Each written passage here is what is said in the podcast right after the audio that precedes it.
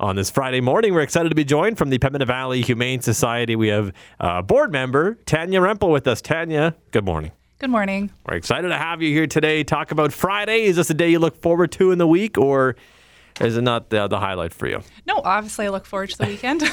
it's going to be good. It's plus two tomorrow in that forecast. Tanya, how do you like to take care, uh, take advantage of the warmer weather over the winter? Um, I actually do spend time at the Humane Society walking dogs when it's warmer and also my own dog. So the warm weather is a huge help because it's actually enjoyable to be outside. Absolutely. You know, sometimes, uh, you know, the dogs don't seem to mind the cold too much, but for us, it makes it easier when it's plus two. and we're talking today about something cool going on with the Pembina Valley Humane Society. Uh, it, it's an interesting fundraiser. Give us some background. Where did this fundraiser start?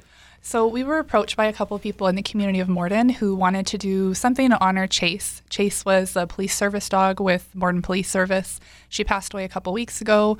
She was quite well known in the community of Morden, so we had a couple of people come forward and say, you know, we want to do donations or do something to honor her memory and help out the Humane Society.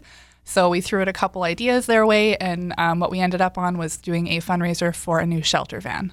Right on. And so, why was uh, was Chase such a big part of this community, and why are people so spurred on by this too? You know, let's do a fundraiser. Well, I think Chase was a police service dog um, for close to a decade, and she was the first police service dog in Morden. Um, and you would see her at a lot of community events. She came out to our walkathon as well, so she was just quite well known by everyone, um, the kids in local schools and local fairs and things like that. So they just felt um, she served a really good purpose in Morden and they wanted to find some sort of way to honor her memory and the work that she did. And they also felt because the Humane Society looks after dogs, it was kind of a good connection um, to put the two together. Tanya, talk about this van. Why are we fundraising for a van? We have been without a van for about three years. Um, our van is pretty vital to what we do. We use it to pick up stray animals from the pound, um, transport animals to the vet.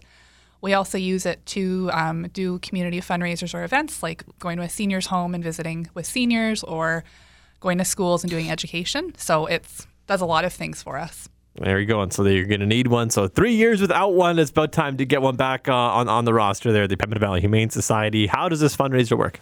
Um, we set up a page on our Canada Helps page, and it's kind of in memory of Chase. And you can make a direct donation there, or you can uh, make a donation through check or just on our website. And then just make sure that you note it's for Chase. And once we have all the donations, we'll be putting up um, a photo of Chase on our van with the rest of our sponsors. So that's going to look pretty cool running around uh, Morden there and then the whole area with a picture of Chase on there, the Pembina Valley Humane Society van. That's going to be awesome. Yeah, we're really excited for the van. We're hoping to get it in a couple of months. So we've been waiting for about a year since we ordered it. So really looking forward to that. Absolutely. Go and hit up that fundraiser. I want to see this van with a picture of Chase on it. That'll be super cool. Um, other than that, how are things going at the, uh, at the Pembina Valley Humane Society? Things are going good. We do have a couple of dogs that are kind of waiting for their home for at least about three to six months. We seem to have a little core group that hasn't hasn't been able to find a home yet. So um, we would really love to get some more adoptions for some of the dogs and even some foster homes just so they can get an opportunity to live in a home outside of the shelter. And what kind of dogs are those?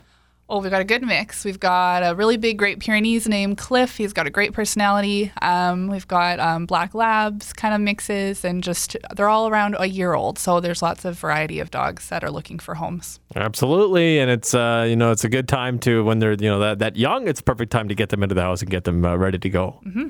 We love it. And so if people want to keep up to date on the Pembina Valley Humane Society, what's going on there, how they can help, where can they go? We have an Instagram page, PVHS Society, or you can check us out on Facebook or also visit our website. Absolutely. There we go, Tanya. Thank you so much for hanging out with us this morning. Thank you for having me.